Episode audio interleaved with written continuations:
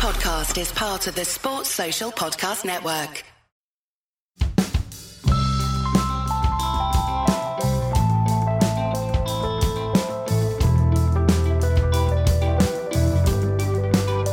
This episode of Red Inker, we look at the difficulties faced by Indian women's cricketers. And luckily for me, there is a book called The Fire Burns Blue all about this topic. And so I got one of the authors to come on and chat to me. I'm Karunya Keshav. I'm a freelance journalist in India. I work in digital media, so I guess you could call me a digital social media consultant. We discussed players choosing marriage over a career, players choosing a career over marriage, and the few who have tried both. This is a story about women cricketers in India, but also the things they have to overcome societal pressures, miscarriages, working mother schedules, and so many other issues associated with being a woman athlete in India today. There are actually two authors of this book. It was co authored by Sidhanta Patnaik. Sadly, Sid passed away in 2019. On this podcast, and I suppose in cricket in general, we talk a lot about young cricketers cut down by injuries or even, sadly, by passing and what they could have been. Well, Sid was a young rider cut down just as he was approaching his prime. He had an incredible knowledge of cricket, especially the women's game, and I'm pretty sure he would have gone on to be an incredible storyteller in this game for decades to come. When Sid passed, that incredible brain went with him. As a global cricket writer, I often end up in random press boxes in parts of the sport that I'm not an expert in. So for me, seeking out the local knowledge or a specialist person is always an important part of my job. Of all those specialists and local experts that I've tapped up over the years, few have ever been anywhere near Sid's level of knowledge, passion, and intelligence. The combination of all three with him truly made him something special for cricket. His passing was a loss to the game, and I know that the next time I'm in a press box for a women's match, that I'll miss him as much as the game does. Thanks for everything, Sid. I've got you on to talk about your book, The Fire Burns Blue, but I, there's a specific chapter that we're going to talk about that I really, really enjoyed, um, and we're going to dive deep into that. Uh, the former Indian player, Pramila Korekar, now Pramila Bhatt, who was an off spinner and played an incredible role in Indian women's cricket. Can you just quickly take me through why she was great and what her impact on Indian women's cricket was? So, Pramila Bhatt is a name you hear if you're familiar with women's cricket. If you just heard about women's cricket now, she's probably not a name you hear because she left India a while ago. So you hear someone like Shanta Rangaswamy, you hear about a Diana Edulji, you hear about a Shubhangi Kulkarni, who are still having those arguments with the BCCI, still holding the flag aloft for women's cricket. Pramila Bhatt isn't that person. So she left cricket as we know it a few years ago. But at one point, she was the captain. She led India to World Cup. You, you, talk to a lot of the old players, they will talk about her as a really stylish batter, fearless, almost like a poster girl. She was one of the few people who worked for Air India as well. So, and Air India just chose the best of the lot at that point in time. At a certain period of time, she was the top cricketer. And then she sort of just got lost from stories. And that was because she got married and she moved away. She also had a bit of an impact on Mithali Raj, who obviously has gone on to be, you know, just great. yeah, actually, a lot of players that we spoke to mentioned her as someone whose advice they got early on in their career and that's you know that they held on to. So there was obviously Mithali Raj who when she just started in the railways she had someone like Pramila Bhatt to sort of look up to. We have Nooshin Al Khadeer who is someone who has uh, 100 wickets for India. And she still speaks about how Pramila Bhatt a senior that she didn't really know back then you know still came up to her and said you know you should have a plan after cricket. You you play by your rules and you leave when you want to leave, not because you're pushed out. So Pramila then at that point, she's this huge figure in Indian women's cricket. And as you said, she sort of has disappeared. And even when we talk about the history of women's cricket, she doesn't get maybe mentioned as much as, you know, some of the other greats who came before the popularity. Why specifically did she retire from cricket? And was she young enough to have continued to play? What she told us is that she left cricket because uh, she got married and she was having a child. She did play for a little while after marriage, just but she said she knew that once she had a child, uh, once she was getting ready to start a family, that was it because she wanted, you know, at that point, and I think even now for a lot of female players, it's either family or cricket, and it's a choice that they're very clear with And Pramila was one of those people. She did say that I think when it was playing a domestic game, she did suffer a miscarriage as well. And there were times when she did play through all of this. But when the time came to make a choice between family and cricket, she chose family. And one of the lines, and I can't remember who you quoted in, in the book here, but one of the lines you said was, like, look at Mithali Raj today. And I think it was Pramila who got her like first bat sponsor or first glove sponsor. But look at Mithali Raj today. Imagine if she had to give up the game at 25 when she was at her peak. It seems like there are a, a lot of stories of what would you call them? Lost greats of Indian women cricket who played very well up until the age of 21, 22, 23, 24. They either get married or they get married and they get pregnant and they just disappeared. Am I reading that correctly from this chapter?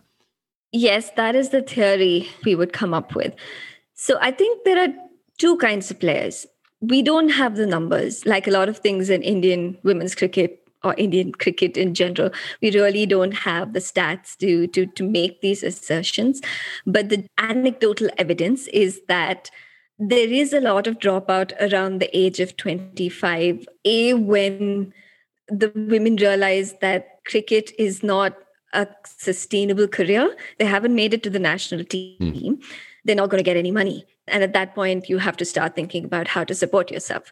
That happens on one side. On the other side there is around that time that most indian girls feel the pressure or feel the inclination to get married and to have a family. And again, there's nothing in Indian women's cricket right now that supports the option to be married and have a career playing sport. So, yeah, so anecdotally, there are a lot of women that the sport loses at that age. Of course, you do have someone like Mithali Jhulan who sort of, you know, power through that period. And we do have a lot of women who are involved in the sport at a later age, but there's almost this dip that you can see. So you have a lot of really young girls, and then you have a lot of 30 plus women. Most of them unmarried. There are, of course, a few who are married, but most of them are unmarried, who are still doing really well in their career and who are proud of that fact. And um, I mean, I think both sides make it work. Mm. Another fallout of this is how much they're involved in after their playing careers. So it's not just about the lack of support when these women are playing but also say for example after you know after your kids uh, say two or three when you want to come back into work and do what you know best which is play cricket which is talk about cricket which is work in cricket those avenues aren't there either and I think that is another bigger problem because we're losing so much experience, not just on the field, but also outside of it, where at a time when you want more women in administration, you want more coaches, you want more physios and trainers, that isn't happening either. So I think we're losing out on both aspects. So you're getting a player drain, then you're getting a brain drain, like on the back of it. So it's almost the worst of both worlds, there, isn't it? It's interesting, you know, putting my historian's hat on. I don't have a historian's hat. I don't know what a historian's hat would look like, but you know, putting my hat on for that side of things. The original Ashes tour in women's cricket was played by single ladies for a reason. All the single ladies. I don't know if it was that, you know, the original Beyonce track. I think that started to die out probably when women's cricket became a little bit more professional through the mid 2000s in Australia and England and New Zealand. We're talking about two completely different cultures. You know, I had Mark Coles on once, and, you know, he's someone who had coached in women's cricket in New Zealand, and then he coached women's cricket in Pakistan, and he was explaining it as two different separate worlds that they're both women playing cricket, but they come from different aspects. One thing that I read in your piece, and it's it shouldn't be shocking to me, but I suppose I hadn't really thought about it. The median age for marriage in the 2011 census for India was 21.2 years. That means that whether it's societal pressure or women just wanting to get married, there is a real sort of push towards that in Indian society. And once you do that, I assume that that affects where women can go professionally, whether it be in cricket or in any job in some cases.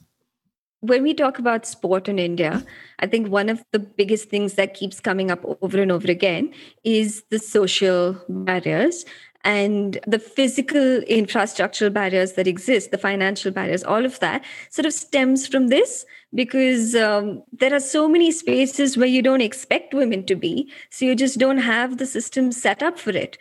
I think another thing we spoke about in that same chapter was the amount of unpaid labor that happens by Indian women. I think uh, the difference in unpaid hours worked in a household by a woman versus a man is one of the highest. I mean, the, the discrepancy is one of the highest in the world in, uh, when it comes to India. So it's not like Indian women don't work. Mm after marriage. They do. It's just a lot of it is unpaid and a lot of it is unacknowledged as well because they're working, say, maybe in family businesses or, well, agriculture is a big thing. So I guess a lot of these numbers are affected by the huge population doing agriculture, which is almost not measured, mm. if I can say so. Essentially, we have seen an entire movie based on this. Bend It Like Beckham is about that sort of thing, the societal pressure of coming from that Asian background. And another thing that you bring up in this chapter is that Indian women and Indian girls are not treated as well as Indian men. And that's obviously a problem kind of all around the world, but there are specific things in India, like young girls not getting as much food as their brothers and their, and their father. There's a certain point where you're not even breeding the correct kind of athletes if you're not allowing them to eat and you're not putting them in that situation. And if this is a societal thing, and cricket is seen specifically as a male world, you can see that it's almost like there would be more pressure to not have women involved in cricket. And I would assume, and, and, you know, correct me if I'm wrong, but I would assume that there are a lot of pressures from families to say that cricket is not for women. We did a survey recently with about 350 female players. By we, I mean Snehal Pradhan, who I think you've had on your show at some point, the Sports Law and Policy Center in Bangalore, and myself. It was um, an unofficial survey, so uh, where we just sent out this questionnaire to a bunch of domestic players. And we found that a huge majority of them had someone around them, uh, maybe not the immediate family, but around them, say cricket isn't a sport for them. What we have also found, which is probably maybe a bit of a paradox, is that female cricketers who do well in India, who come up and who are playing at any level in India, they have, for the most part, incredible family support. So the family may also say, get a bit of education, you know, just have something to fall back on. But for the most part, there is incredible family support. But that brings us to the question how many are we losing again? Because they just never come up to this place. So, recently during the pandemic, I think there was another study which said most girls didn't even go to school or didn't get food compared to their brothers simply because, you know, when there is a resource crunch, the girls lose out instead of the boys. So now these are girls that are probably never going to even get to sport. They're never going to get to cricket. So there is that paradox where the ones who come in do have a lot of family support and their families take on a lot of this other social pressure that they feel. So there are a lot of really young girls who say, you know, maybe there were people who did say things that cricket is not for uh, for girls. Why are you letting your girl play with boys? Why are you letting her wear pants and run around? Why are you letting her go out in the sun? She's just going to become dark, which is a massive issue for most people in India, I guess. And their families, because of how supportive they are, they've sort of blocked these girls from those sort of sentiments but at some point i think it does come up and these are things that the girls also ultimately do feel and even though there is no active fight, like they don't feel like they're actively fighting these forces of society the whole time, it is there at some level. Yeah, whether they're actually going up again, you know, in big arguments against their family, the actual societal pressure is weighing down on them, isn't it? You know, there's a couple of incredible stories here. One is that Andra Kalpana, who obviously went on to be quite a good cricketer, she said her biggest success in cricket wasn't representing India, it was getting her parents to pull her out of an arranged marriage, I think, when she was 17 years old. I mean, that's an incredible story, isn't it? So, this chapter that you're talking about, we started off with probably uh, the question saying, why are so many women we speak to in Indian women's cricket unmarried? And then we realized that was probably not the best approach for this question because maybe they're just more visible. Maybe the unmarried women are just more visible, but there have been all kinds. And on the other hand, there was this incredible feeling of independence. So the fact that they were unmarried to a lot of these women was a measure of their success. If the option was to join another family, take your husband's name, not get to travel, not get to wear what you want, which is the case in many families once you get married.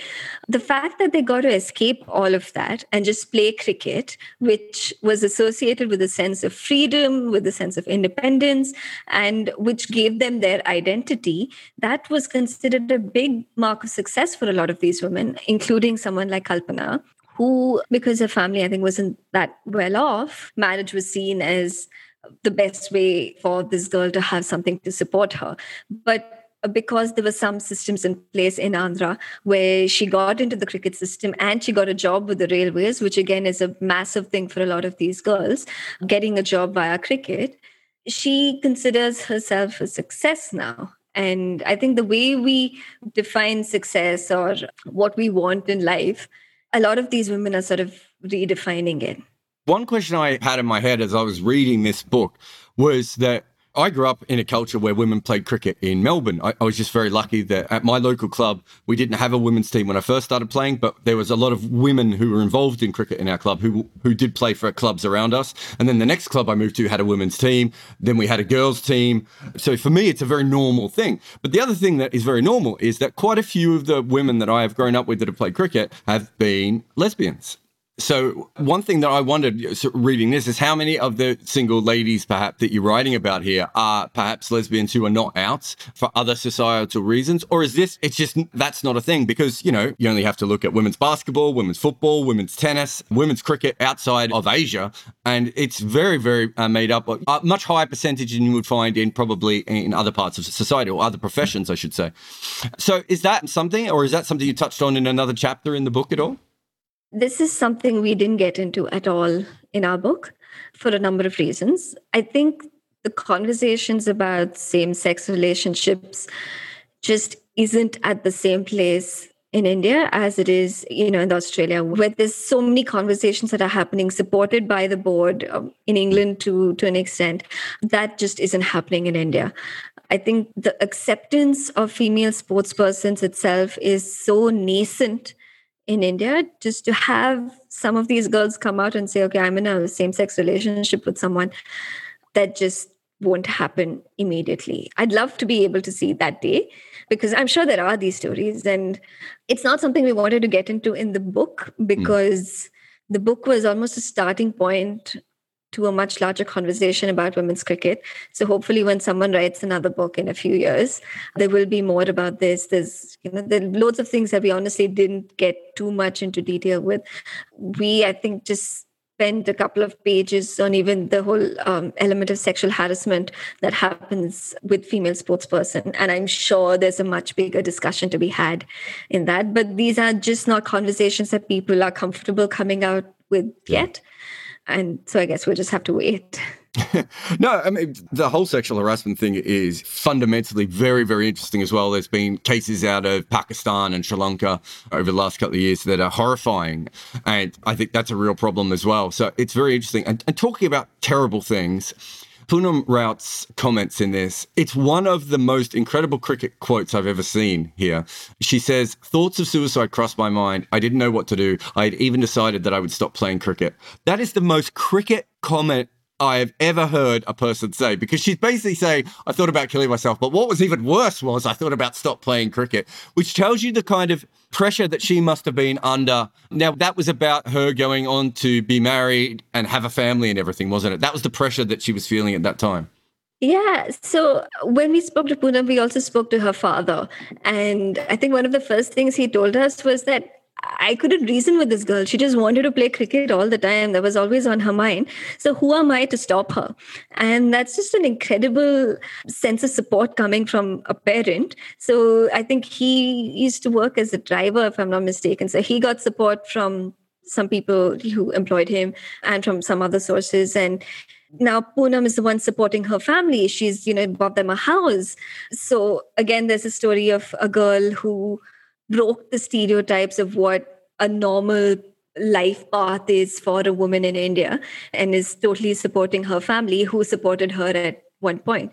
What came up with Poonam and what came up with a lot of other women that we may not have really quoted is that once you're married, there's this sense of compromise that comes in or once you're in a relationship there's a sense of compromise that comes in so you know you don't have the time you need to you know to, to go train in the morning when every you know when your coach is free. You're not free at that time because you know you have a house to run. Mm. and i mean i think these are problems that women across the years have had to deal with.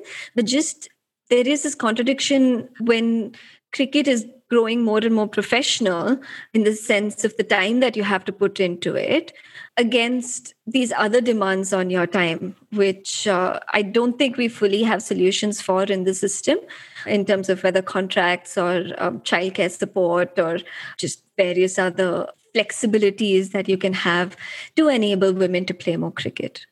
Well, the Poonam story is very interesting for me. It crosses over, I think, quite a bit. So she is obviously, I think she's played over 100 games for India now. She averages probably mid 30s, I would say, in one day cricket.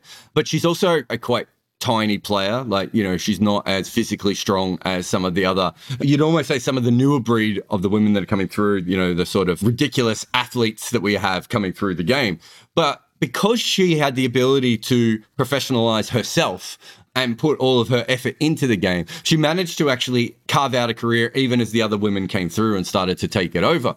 And I remember talking to the Melbourne Stars batting coach. This must have been back in 2017, I think. And I was saying, tell me why women are hitting more sixes other than the fact they're trying to hit more sixes, which is fine, why are they hitting more sixes? And he said, so in, in the old days, you know, and he was talking about, you know, an Australian women's cricketer, she would work from nine to five, probably in an office job and then she would go to training for two hours. And then by then, at seven or eight, she probably hasn't had a proper dinner. There wasn't probably food given to her with a proper dietitian or anyone looking after her.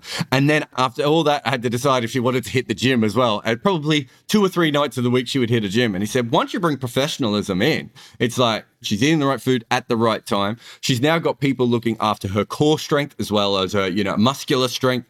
Uh, she can hit the gym whenever she wants to. She can do range hitting and all those sorts of things. And Poonam's story is very similar to that, isn't it? She kind of built this up herself. She almost had to make the commitment herself to be a professional before there was a professional system backing her up, didn't she? Definitely. So, uh, Poonam hit 100 in the last game India played. And she spoke about how she spent this whole last year during lockdown when the Indian women played no cricket. She spent that time with her coach, uh, addressing some of those issues that have maybe held her back, seen her in and out of the team. Uh, she's worked on a strike rate. And um, Poonam is from Bombay. So while she has that typical Bombay story of, you know, lugging her bag onto the trains and getting to practice. I think every Mumbai cricketer has that story. So she has that, but she also has that support system in Mumbai of some really dedicated coaches who, to their credit, haven't made that difference between men and women, boys and girls, and who've identified her talent early on and have backed her through the years, given her the occasion to work with the boys as well. Because I think one of the really significant ways of supporting female cricketers in India somehow seems to be practice with the boys. So just giving them those opportunities at the nets, uh, at the training sessions to to face that sort of higher standard which you won't get while playing just with girls. She's had that and you're completely right. It's it's all totally on her.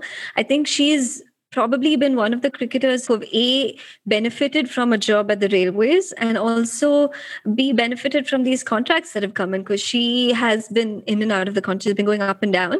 But uh, she has benefited from this money when she was part of the 2017 world cup side. So with that bonus that they got at that point that's what she used to put the down payment on her house, which is life changing to support her cricket career and her family. And that's one of the great things, isn't it? That you now have a woman, and I think she's about, what, 30, 31. You now have a woman who can support her family by playing cricket, which is such a flip of. I remember Zoe Goss, who I'm pretty sure it was Zoe Goss, who was probably the most famous women's cricketer in Australia in the 90s, talking about the fact that she basically, the money that she would have spent on, you know, paying her mortgage and everything went towards paying to play, essentially. And the original women had to literally pay to play over and over again. So it's you know, incredible to come this far. There's a great story with Neha Tanwar, who is not as well known a cricketer. She's more a domestic cricketer, although she has played for India a little bit. I'm going to just quickly try and paraphrase her schedule, which is horrendous. And there's a lot of women in the world that have this schedule. It just happens to be that she's trying to be an elite athlete while doing it. She wakes up at 4:30 in the morning and she has to make breakfast and lunch for her family. She then has to get her child ready for the day. So she lives in Delhi. So I'm going to assume that it's a horrendous commute just because I've been to Delhi. She gets to work at 9:30 in the morning and she works until 1.30 so she only has to work half a day because she has a deal with her work for cricket you know that's part of her job which is fine she then trains all afternoon again she's doing that in delhi so she's probably struggling to breathe for good periods of time while doing that she gets home at 8.30, plays with her child for a while, and then she goes to bed at midnight and is back up by 4.30 a.m. the next day. That's what she has to do in order to be a top level cricketer. It's a phenomenal thing, isn't it? And she says she's one of the lucky ones. she says she's lucky to get the kind of support that she does from her employer and from her family. And I think Neha is a brilliant story because she does commentary now as well. I think during the IPL, she was doing some expert analysis for a few news channels in India as well. She's playing the domestic matches that are going on right now. Her son is a little more grown up, but she, maybe unlike Poonam, had almost no support through her pregnancy and when she was trying to get back into the sport. So she speaks about how at one point she knew that was the end of her cricket career because she was planning a family. But then obviously this desire to keep playing cricket was something that really drove her. And because of the support of her family she was able to get back into the system. But in that time she had no help. She i think because of some complications she put on a lot of weight at that point in time. She didn't have a gym facility to to lose that weight or, or something. Um, I, f- I forget what the details are right now but i think it was locked when she was free to go to the gym that at that point the gym was locked so you know there was big drama about having to try to get it to open just so she could practice at that point in time she didn't have access to any physios who could guide her at this really crucial time in regaining all this you know this core strength that we were talking about so at the same time, what blows my mind is that she considers herself really lucky. And I guess that's just inspiring in a way, just to see how people just make it work. I think one thing that is quite clear from reading this chapter is, and I think this is the case for anyone who represents India on almost any sport, but certainly in cricket, is that you have to overcome the system in a certain way. I know there are going to be luckier cricketers who, you know, have family connections or money connections. And it's one thing I've noticed in women's cricket is being from a middle class or above family historically has always been a huge advantage just because, you know, it gives you a freedom and flexibility that isn't the case in other sides of sport. But you know, in men's cricket, because there was money involved, you would play to get the money, whereas women played knowing that there would be no money, I suppose is what I'm going to say there.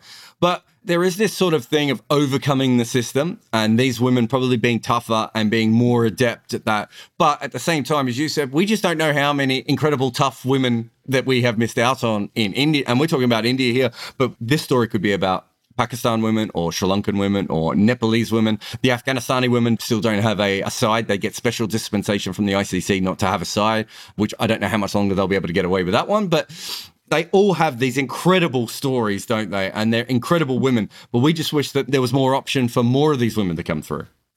Yeah, I think what we see at the Indian team is that there are all kinds, at least at the elite level and one level below them.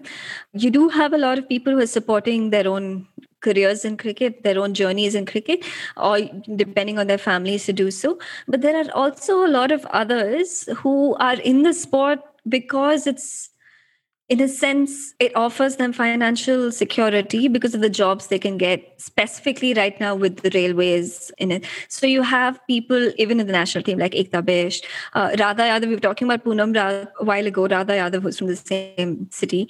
She's 20 and she's supporting a family. So, you know, that age at which you're able to support your family and and many examples bringing them out of poverty even my point is that a lot of women who get into the sport who get into cricket in india just for that job. So you know we have heard parents saying i was more happy when she got that railways job than she made it to the indian women's team. Um, simply because you know with the national team you may be in one year out the next the contracts may come in and go.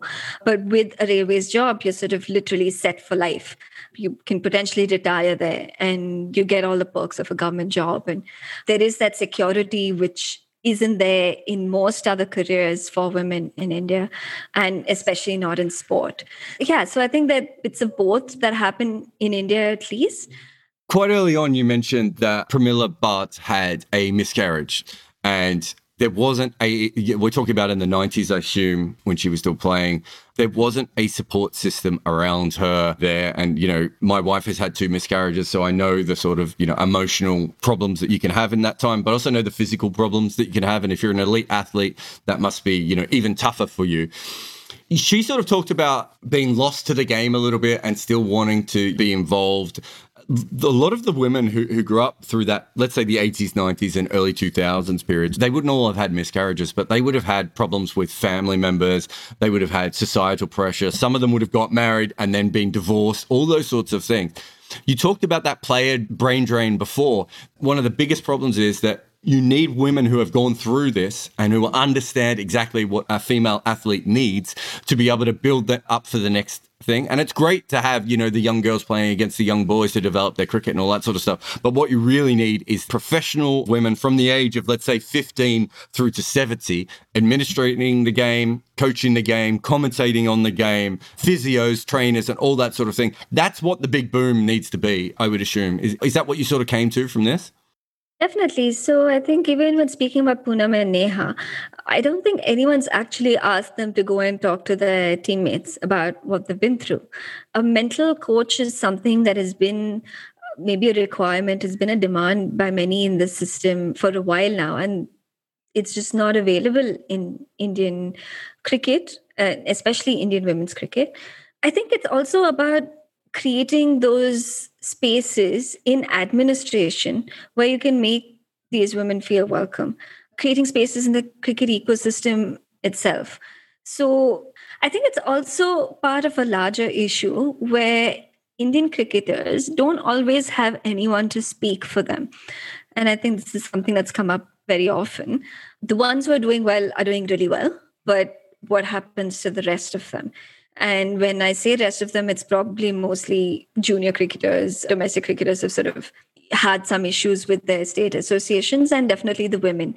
So in the system where you don't have anyone to speak for you, a lot of the voices just never get heard. So I think the big problem of the brain drain is that the support system that can exist for current cricketers just isn't there. There is also no acknowledgement of the work that has happened before.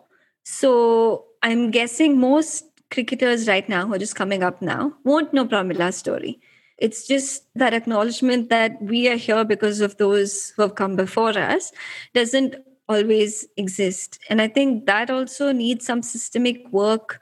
Maybe the BCCI or the state associations that need to come together to sort of acknowledge that where we are today is because of those have come before us and there's so much to learn from them and i don't think that is there so you learn from your coach but that's it even though a lot of the lived experience comes from various people around you well, I think in the short term, the best thing to do is to make the BCCI buy a couple of million copies of The Fire Burns Blue and make every young female cricketer read those books before they get out on the field. But thank you very much for coming on the podcast. Thank you.